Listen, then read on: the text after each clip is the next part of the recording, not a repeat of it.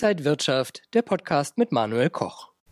Im Corona-Jahr 2020 sind 2,7 Millionen neue Aktionäre in Deutschland dazugekommen, die in Aktien, Aktienfonds und aktienbasierte ETFs investieren. 2021 sind davon wieder 280.000 vom Markt verschwunden, aber immer noch sind wir über 12 Millionen Aktionäre. Das Jahr 2022 ist dann schon mal gleich volatil gestartet. Das heißt, man muss auch mit Verlusten umgehen können. Und können das auch die jungen Aktionäre? Was muss man da vielleicht alles im Auge behalten? Das bespreche ich heute mit Christian Beröhl, Autor und Investor. Christian, schön, dass du da bist. Hallo, freut mich mal wieder hier zu sein. Das Jahr 2021 war ein gutes Börsenjahr. 2020 sowieso, nach der Krise ist es nur noch nach oben gegangen, 2021 dann auch. Jetzt sehen wir die ersten ja, kleinen Dämpfer, die wir sehen. Ist das ein Problem jetzt für die neuen Anleger oder wie sollte man erstmal grundsätzlich damit umgehen? Ich hätte dich gleich zum Anfang unterbrechen müssen, äh, denn 2021 war kein gutes Börsenjahr. 2021 war ein extraordinäres Börsenjahr, insbesondere wenn wir auf die großen Indizes schauen, also den SP 500 oder den MSCI World, der ja für sehr, sehr viele jüngerer ETF-Sparer auch das äh, Produkt der ersten Instanz ist. Äh, nicht nur von der Performance. In Euro reden wir hier über 30 Prozent plus, die wir letztes Jahr im MSCI World gesehen haben, sondern insbesondere von den Schwankungen, beziehungsweise daher betrachtet, dass die Schwankungen eben nicht da war. Wir haben das ganze Jahr über keinen fünfprozentigen Rücksetzer gehabt. Das hatten wir bislang in der Geschichte des MSCI World nur ein einziges Mal und das war 72, 73. Äh, dummerweise ist das jetzt ein schlechtes Omen, wenn ich das zitiere, weil nach dieser extremen Ruhephase gab es danach einen 50-prozentigen Rücksetzer, übrigens äh, in einem stark inflationären Umfeld. Also, aber ich will jetzt hier keine Orakeleien betreiben. Äh, Geschichte wiederholt sich auch nicht, sie reimt sich vielleicht manchmal, ähm, aber grundsätzlich muss man sagen, Börse kommt vielleicht jetzt wieder in den Normalmodus. Äh, und der Normalmodus war eben nicht 2020, der war auch sicherlich nicht, äh, schon gar nicht 2021, sondern der Normalmodus ist, äh, dass es zwei Schritte vor und dann auch mal wieder anderthalb zurückgeht. Und das sehen wir jetzt im Januar erstmals. Und wenn man jetzt sagt, naja, Korrektur, dann sehen wir die vielleicht in den Hightech-Werten. Wir haben eine Bass gesehen bei den Werten, die furchtbar aufgeblasen waren, also diese High-Growth-Werte, Pandemiegewinner, das, was äh, Cathy Wood auch in ihrem ARC Innovation hat. Aber ansonsten, wenn wir insgesamt die Indizes uns anschauen, die großen Indizes, auch gerade hier die europäischen Indizes, dann ist da vielleicht äh, ein Korrektürchen, aber noch nicht mehr. Wenn wir jetzt sagen, es kommt ein Korrektürchen, haben das aber Hunderttausende neue Anleger noch nie in ihrem jungen Aktionärsleben erlebt, wie es ist, wenn es nicht immer nur nach oben geht, sondern auch Rücksetzer kommen sollten. Was sagst du, was gibt es da so ein paar Tipps, die man erstmal beachten sollte? Naja, also es ist ja immer zu hoffen, dass äh, Anleger, die irgendwann dann Geld, was sie erarbeitet haben, oder was andere erarbeitet haben, zum Beispiel Eltern oder Großeltern, in das sie in den Markt gesteckt haben, dass sie sich vorher auch mit dem Risiko vertraut gemacht haben. Das muss ich auch sagen, das kriege ich auch sehr viel mit. Also es wird in Medien manchmal so getan, ach naja, die jungen Leute hatten zu Corona-Zeiten nichts zu tun, äh, es gab keine Sportereignisse, man konnte nicht wirklich zocken und dann haben sie halt an der Börse mal rumgemacht und äh, mit Meme-Stocks äh, halt mal schnell das Kapital verdoppelt, verdreifacht, wenn man so die richtigen Aktien, Tesla, Zoom und so weiter hatte. Ähm, und jetzt werden sie richtig gegrillt. Mir ist es zu einfach, weil ich kriege das immer immer mit, auch bei Instagram, bei Twitter, wo ich viel mit jungen Anlegern im Kontakt bin, dass sehr viele ähm, sich sehr gut informiert haben, dass sie Bücher gelesen haben äh, und dass sie nicht einfach nur so Jupp Heidi in den Markt gegangen sind. Die gibt es auch. Aber äh, viele haben das sehr, sehr ernsthaft gemacht. Ähm, die haben sich theoretisch mit den ganzen Risiken auseinandergesetzt. Jetzt erfahren sie es praktisch. Und äh, was hilft, ist gerade das, was man am Anfang mal gelesen hat dazu, was auch mit der Grund war, dass man gesagt hat, jawohl, ich glaube, dass ich diese Risiken aushalten kann, dass man sich das wieder hervorholt. Und natürlich auch die Chance Chance nutzt, gerade über die sozialen Medien mit erfahreneren Anlegern in Kontakt zu kommen. Also meine Wenigkeit vielleicht. Der Helmut Jonen auf Instagram versucht das ja auch äh, sehr, sehr erfolgreich, ähm, sich auch den einen oder anderen Chart anzugucken und vor allem so ein Tipp immer, zoom it out. Ja, nicht so auf diese Tagesschwankungen gucken, sondern guckt euch die Langfristcharts an. Äh, S&P seit 1950, was ist da alles passiert? Wie viele Krisen, wie viele Verwicklungen gab und was ist das eigentlich, was wir im Jan Januar jetzt gesehen haben? Das ist ja nicht mal äh, ein, ein, ein, Fliegendreck äh, im Langfristchart. Äh, deswegen zoom it out ist ganz wichtig. Ja, ein wichtiges Thema ist dann wahrscheinlich auch, wie bekomme ich dann überhaupt Informationen, die ich dann nutze, um mich selber weiterzubilden und zu überlegen, wie meine Strategie sein könnte. Naja, es gibt so viel inzwischen äh, im Internet. Das Wichtige da ist, glaube ich, dass man sich diszipliniert dass man sich ein paar glaubwürdige Informationsquellen äh, anschaut. Die sollten nicht immer alle die gleichen sein. Ja, also wenn man in Hightech-Aktien äh, aktiv ist, beispielsweise der Philipp Klöckner mit dem äh, Doppelgänger-Podcast, der ja auf Twitter und auf Instagram aktiv ist, da findet man eine ganze Menge. Ein, zwei vertrauenswürdige Medien, am besten keine Börsenmedien, am besten Wirtschaftsmedien, weil auch das hilft einfach, das Big Picture äh, im Blick zu halten und sich immer wieder vergegenwärtigen, Börsen Börse mag eine sehr hektische Veranstaltung sein, aber Börse ist eben nur die Handelsplattform. Was dahinter steht, ist Wirtschaft, es sind Unternehmen äh, und unternehmerischer Erfolg ist eben kein Sprint, das ist ein Marathon.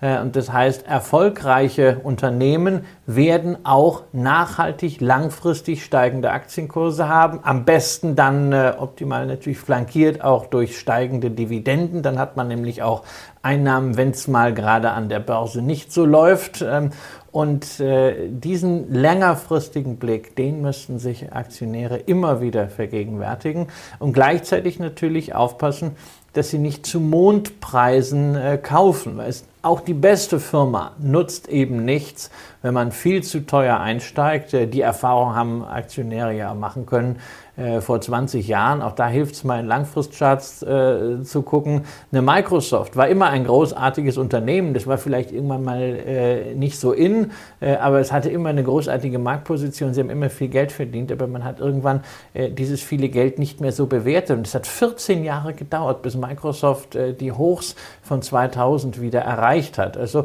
da muss man dann entweder sehr geduldig sein oder vorher beim Kauf zumindest etwas auf die Bewertung achten. Ne? Also äh, zehnmal Umsatz, damit man das bezahlt, ist halt schon eine Geschichte.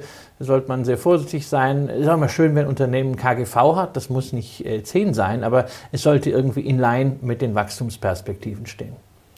Jetzt hat das Deutsche Aktieninstitut auch gerade wieder äh, ein neues Renditedreieck rausgebracht. Und es heißt ganz klar, wer breit gestreut in den Aktienmarkt investiert und es langfristig hält, der macht eine gute Rendite. Muss man sich das immer vor Augen halten? Also zu dem äh, Renditedreieck muss ich natürlich in eigener Sache sagen, das äh, Deutsche Aktieninstitut hat dieses Renditedreieck äh, jetzt irgendwann äh, Mitte Januar für DAX und Eurostox 50 rausgegeben. Ist natürlich logisch, weil das Aktieninstitut ist ja kein wissenschaftliches Institut, sondern es ist ja die Konzernlobby äh, und die gucken natürlich auf DAX und Eurostox. Wer das Renditedreieck mal auf den Index haben will, der für viele einfach wichtiger ist, wenn man da reinspart, mich für ein MSCI World, findet das auf meiner Homepage äh, cwröll.com. Ich war übrigens auch schneller äh, als Einzelkämpfer als das Deutsche Aktieninstitut. Aber dieses Renditedreieck ist halt auch äh, ähm, so ein Instrument, mit dem man gerade in dieser Phase ähm, weg von irgendwie langen Texten, sondern ein Bild sagt mehr als tausend Worte, äh, sich wieder vergegenwärtigen kann. Kurzfristig haben Aktien unter Umständen immense Risiken. Ja? Äh, aus einem Korrektürchen kann eine waschechte Korrektur werden und aus einer Korrektur kann eine Bäs werden und eine Bäs muss nicht immer so schnell vorbei sein wie 2020, äh, diese V-förmige Erholung nach dem Corona-Crash. Ähm, wir erinnern uns Anfang des Jahrtausends 2000 bis 2003, das war jetzt in die drei Jahre best. Das ist quälend und auch ähm, 2007 bis 2009 die Finanzkrise, bis dann endlich im Frühjahr 2009 dieser Turnaround kam und das hat lang gedauert, das strapaziert die Nerven. Ähm, deswegen ist es wichtig, sich das Big Picture anzugucken, aber dann auch wieder auf diesem Renditedreieck erkennt man, je weiter man in die Ecke geht, je länger der Zeitraum ist, umso höher ist einfach die empirische Wahrscheinlichkeit, dass man mit Aktien kein Geld verliert. Bei 15 Jahren, egal welchen Zeitraum man da aus der Nachkriegszeit nimmt, hat man immer zumindest ein bisschen Geld verdient, häufig sehr ausrichtsreiche Renditen einfahren können. Insbesondere dann, wenn man in der Lage war, auch mal den Anlagehorizont ein, zwei, drei Jahre nach hinten zu verschieben. Aber genau so etwas wie das Renditedreieck, das hilft einfach, weil es eine visuelle Wirkung hat, ähm, die viele Anleger viel einfacher packt. Und gerade wenn es um die Wahrnehmung von Verlusten geht, den Umgang mit Verlusten, Kosten, stellen wir ja auch wieder fest, Geldanlage ist keine Mathematik. Wir müssen für unsere Finanzen rationale Entscheidungen treffen. Natürlich, aber das ändert doch nichts daran, dass Geld ein emotionales Gut ist. Wie eben schon mal gesagt, ne? das ist gebundene Lebensenergie, das ist Konsumverzicht, das ist Arbeit, Schweiß und Tränen.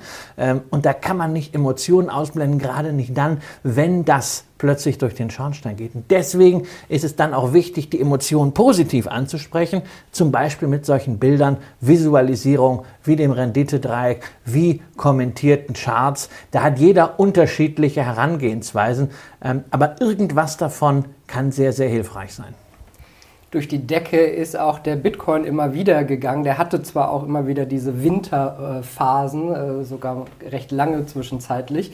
Ich hatte ähm, jetzt vor kurzem ein Interview mit dem Einstein der Wall Street, der Peter Tuckman, der schon über 30 Jahre auf dem Parkett da ist. Und er äh, hat mit mir so diskutiert, warum reagieren die Märkte jetzt nervös, wo man doch schon wusste, dass die US-Notenbank diese Woche die Zinsen erhöht. Warum ist das auf einmal ein größeres Problem? Und seine These ist, dass viele junge Leute im Kryptomarkt sind und im Aktienmarkt.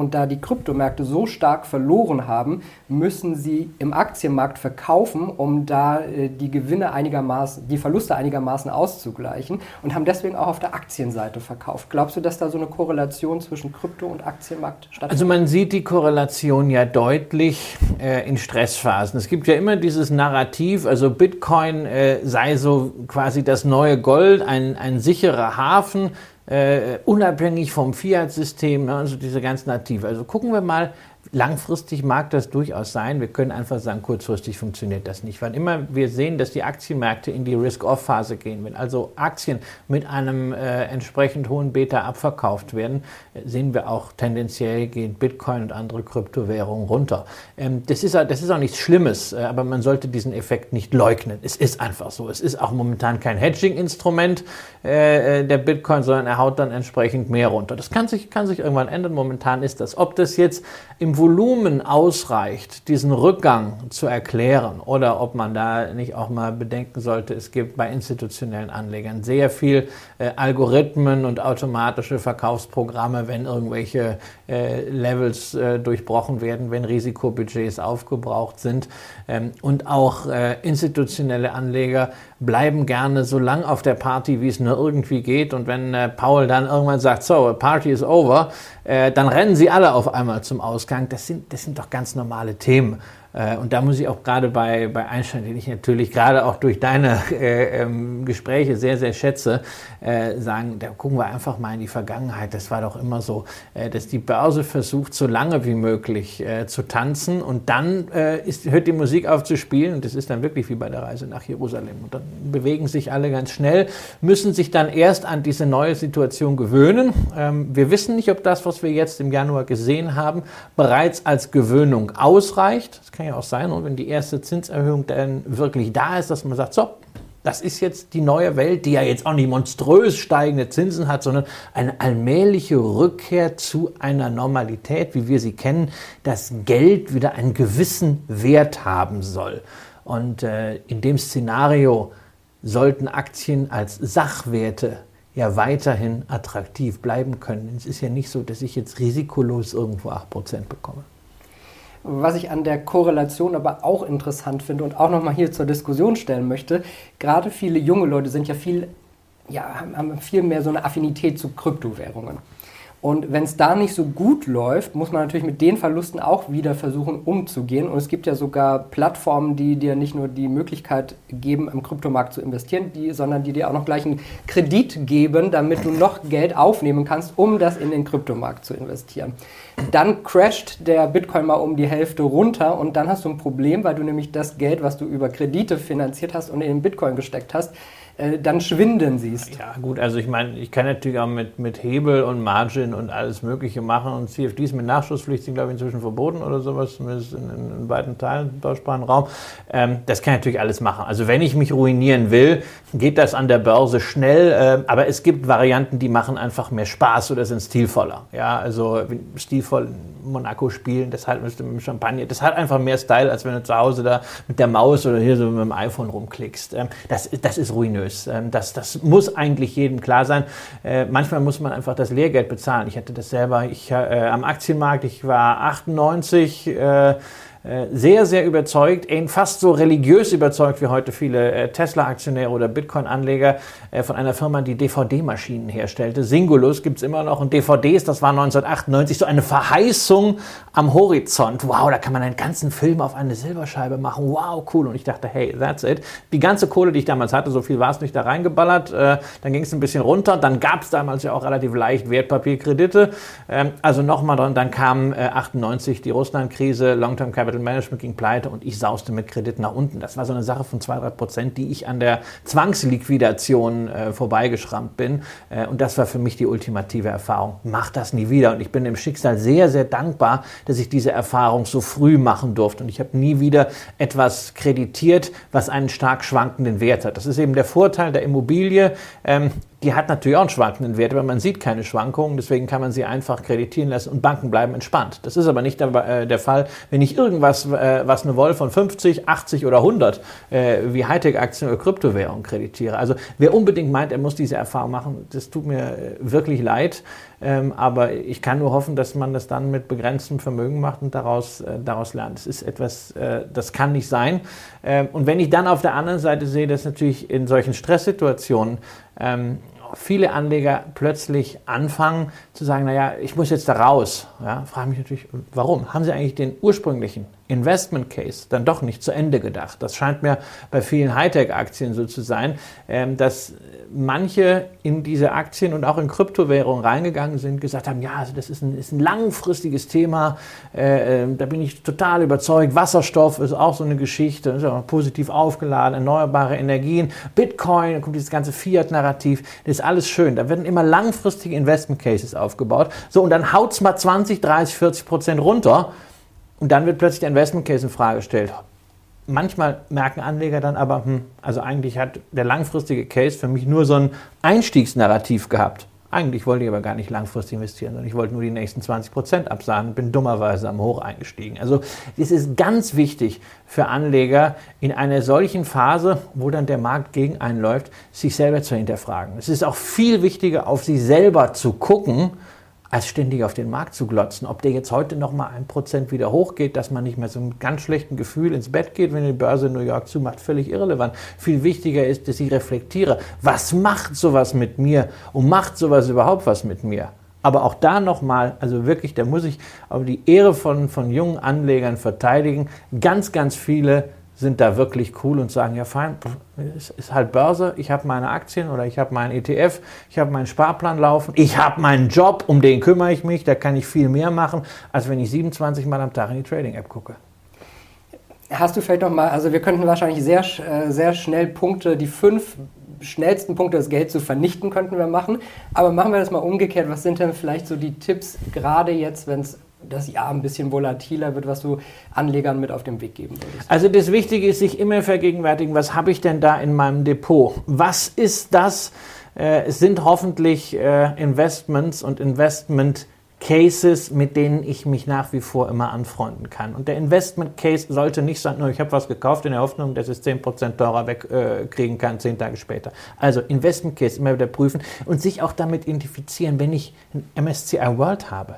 Das mag eine Wertpapierkennnummer sein. Aber das sind 1500 Unternehmen, die dahinter stehen. Das ist eine Beteiligung an der etablierten Volkswirtschaft. Ähm, über die man dann auch nochmal im Rahmen einer eigenen Sendung diskutieren könnte, wo die vielleicht Schwächen hat. Aber erstmal also sich damit äh, auseinanderzusetzen, was hat man da und nicht, wie sind gerade die Preise. Das ist ganz wichtig. Zweiter äh, wichtiger Tipp, was wir eben sagten, Zooming out, sehr relevant einfach auf die langfristigen Entwicklungen schauen, auch in der Vergangenheit, sowas wie Rendite, Dreieck, Langfristcharts und sich immer wieder klar machen, ähm, dass Aktien langfristig unternehmerischen Erfolg bzw. Wachstum der Wirtschaft widerspiegeln werden. Aber eben langfristig.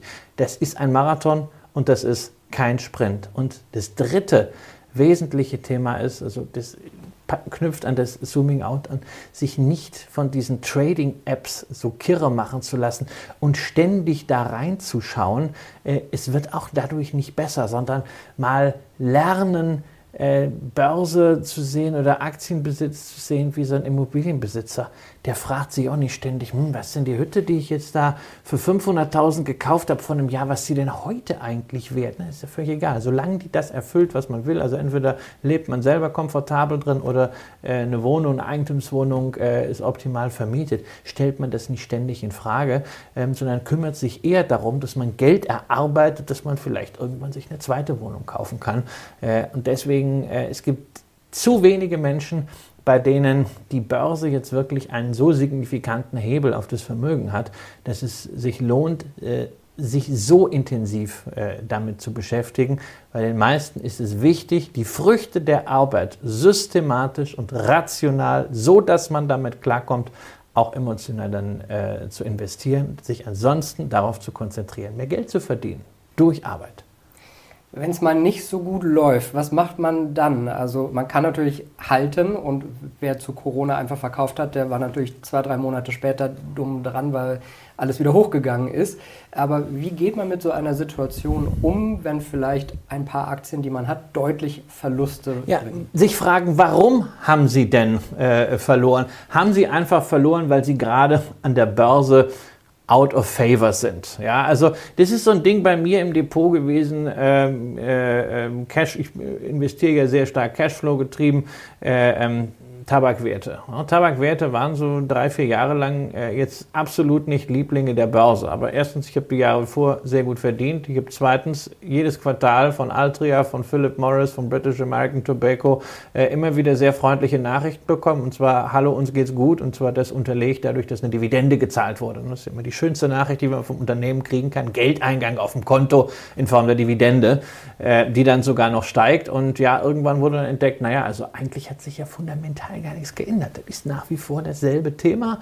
Ähm, und dann kann man vielleicht jetzt in Zeiten, wo nicht mehr alles nur auf Wachstum schaut, sowas auch wieder anders bewerten. Das, äh, das sieht man. Es ist also ganz, ganz entscheidend, äh, dass man sich mit den Hintergründen eines Kursrückgangs auseinandersetzt. Ähm, es gibt an der Börse Zyklen und es gibt Moden. Wichtig ist, ist der Investment Case noch intakt. Wenn der Investment Case war, ich kaufe heute eine Aktie in der Erwartung, sie in einem Jahr mit 40 Prozent mehr verkaufen zu können, ja, dann kann das sein, dass dieser Investment Case jetzt äh, auf Deutsch gesagt ins Klo gerutscht ist. Dann muss die Konsequenz ziehen, muss das Geld rausnehmen und sagen, rette sich wer kann. Es ist für mich halt kein Investment Case, das ist für mich ein Spekulationscase. Ähm, ansonsten ist halt wirklich für Anleger die Frage, warum sind sie dort eingestiegen? Hat sich fundamental am Unternehmen was geändert? Sind die Zahlen wirklich schlechter geworden? Gibt es irgendwo äh, Rechtsstreit? Äh, haben die Marktaussichten sich dramatisch verschlechtert? Oder sind es einfach Börsenthemen, weshalb man die unternehmerischen Werte heute anders bepreist, aber man in der Lage sich sieht, dieses Tal durchzustehen. Ja? Was dabei sehr hilft übrigens, ist, wenn man sich, bevor man irgendwo einsteigt, kurz irgendwie aufschreibt, ja, ins Buch oder ins, äh, ins iPhone, warum man das macht und was die Punkte des Investment Cases sind. Da kann man nämlich in regelmäßigen Abständen, also zwei, dreimal im Jahr reicht dann, überlegen, okay, ist das eigentlich noch intakt, was ich mir überlegt habe, oder hat es sich massiv geändert zum Schlechteren? Oder es kann ja auch zum Guten sein. Es kann sein, man hatte so einen Investment Case, aber der ist jetzt so toll aufgegangen, dass vielleicht auch der Kurs jetzt jenseits von Gut und Böse bewertet ist, dann kann man ja aber sagen, okay, dann nimmt man einfach mal ein bisschen was raus. Vielleicht ist das investierte Kapital, man bleibt mit einem kleinen Teil drin, weil es kann ja auch sein, dass eine Aktie in die Bewertung äh, hineinwächst. Ähm, aber dieses regelmäßige Buy and Hold und Check ist wichtig, aber bitte auf Basis der fundamentalen Fakten und nicht auf Basis dessen, was die Börse kurzfristig daraus gemacht hat. Du hattest vorhin auch schon einen Punkt angesprochen, die äh, ganzen Neo-Broker und die Apps, die, die es alles gibt. Wenn ich mich selber beobachte, früher, als, als man nur am Computer mal nachgeschaut hat, sich da einloggen musste und so, habe ich deutlich weniger geguckt. Jetzt, wo man einfach nur mal eine App aufmacht, ist, ist man viel mehr im Markt drin. Das ist ja auch auf der einen Seite positiv, weil der Aktionär und gerade junge Aktionäre viel schneller Nein, Zugang haben. das ist nicht positiv. Das Nicht? ist nicht positiv, ständig am Markt drin zu sein. Es ist positiv, dass man Zugang hat. Das ist wichtig. Das ist, das ist auch die große Leistung äh, ähm, der Neo-Broker, dass sie die Zugangshürden, einfache Bedienung und vor allen Dingen auch Kosten, dass sie das runtergesetzt haben und dass man jetzt die Möglichkeit hat, kostenfreie Sparpläne zu machen. Eben nicht nur bei Neo-Brokern, sondern das als auch einige äh, von den etablierten Online-Banken nachgezogen haben. Also allein das ist eine Sache, wofür man äh, Erik Potzowait und Co. schon mal ein Denkmal setzen müsste, weil sie da wirklich die, die Anleger richtig nach vorne gebracht haben. Aber äh, was definitiv kein Fortschritt ist, ähm, ist, dass man durch diese Apps äh, nicht nur ständig drauf gucken kann, weil das konnte man auch, äh, was weiß ich, bei der Finanzen-App, die gab es schon länger, äh, machen, sondern dass man ständig auch an jedem Ort handeln kann. Und es ist natürlich klar, wenn Leute irgendwie in der U-Bahn sitzen, äh, ähm, falls man dort Netz hat oder mal kurz auf den Bus warten und dann bingt irgendwas auf und dann denkt man, ah, gucke ich nach, zack, dann ist das sehr, sehr schnell gemacht äh, am, am Handy. Und äh, da ist es meiner Ansicht nach, also ich mache das überhaupt nicht, ja, sondern für mich ist es wirklich immer noch ein sehr klassischer Prozess, wenn ich äh, Aktien kaufe äh, oder verkaufe, äh, sprich Geld investiere, dass ich das am, am Rechner mache, äh, auch in einer Arbeitsatmosphäre und nicht mal eben so auf dem Sofa, so irgendwie so nebenbei, sondern dass man sich dafür bewusst Zeit nimmt. Das ist nichts, was man, was man nebenbei macht. Das ist aber sowieso ein gesellschaftliches Thema, ja, ähm, weil wir neigen ja dazu, in jeder Situation immer schnell das Handy äh, zu nehmen, weil wir uns unglaublich schnell langweilen. Und äh,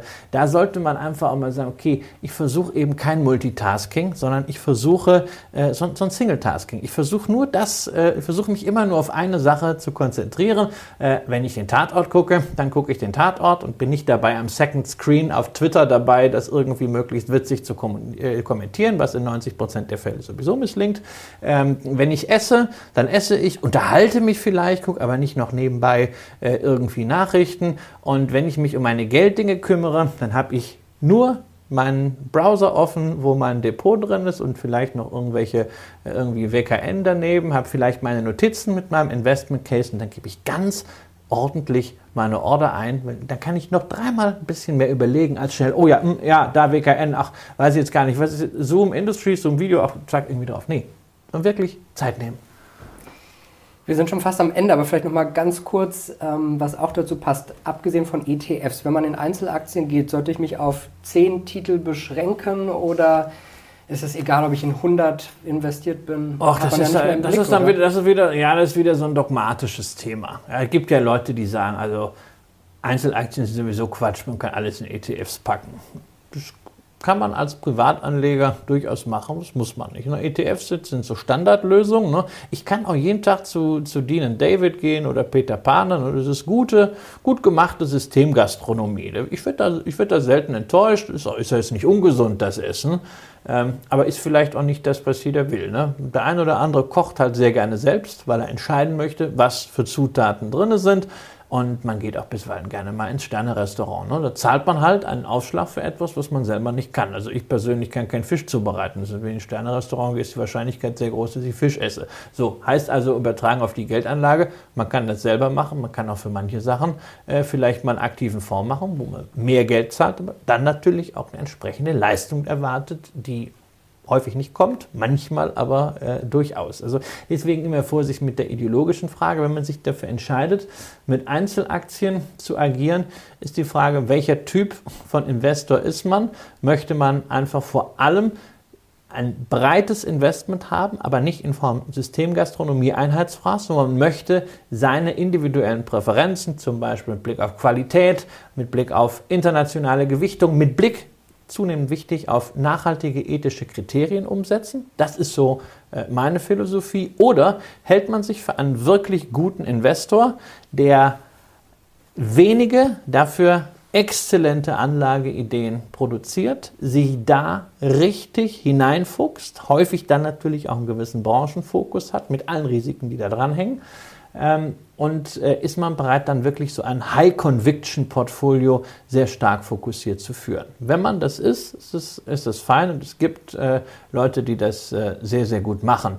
Ähm, allerdings setzt das sehr lange Erfahrung aus und äh, gerade bei, bei jüngeren Anlegern, glaube ich, ist der ETF eine sehr gute, in Anführungszeichen, Einstiegsdroge. Dann das Ergänzen um Einzelaktien, wenn man ein wenn man Spaß daran hat und wenn man äh, das Ganze mit einem sinnvollen Aufwandsertragsverhältnis hinkriegen möchte, was durchaus möglich ist, äh, dann ist das auch ganz gut. Und auf, dem, auf diesem Weg kann es sein, dass man entdeckt, okay, ich habe ein Talent, das und das besonders gut zu erkennen. Unternehmen in Frühphasen, Unternehmen, mit denen ich beruflich vielleicht zu tun habe, dann kann man sicherlich da auch die eine oder andere High-Conviction-Position eingehen. Wo ich mich nur wundere, ist, also das ist gar nicht so sehr in Deutschland, aber ich kriege das über Twitter in Amerika viel mit, ist, dass es so manche Aktien gibt und Tesla steht natürlich da ganz vorne, aber nicht allein, bei denen die Leute mehr Commitment zum Unternehmen haben als der CEO. Ja, die würden niemals verkaufen. Elon Musk hat ja auch mal was verkauft, das ist ja sein gutes Recht, ja, nach der visionären Aufbauleistung. Aber wenn Leute sagen, und wenn Leute einem dann ständig erklären, was in diesem Unternehmen vor sich geht,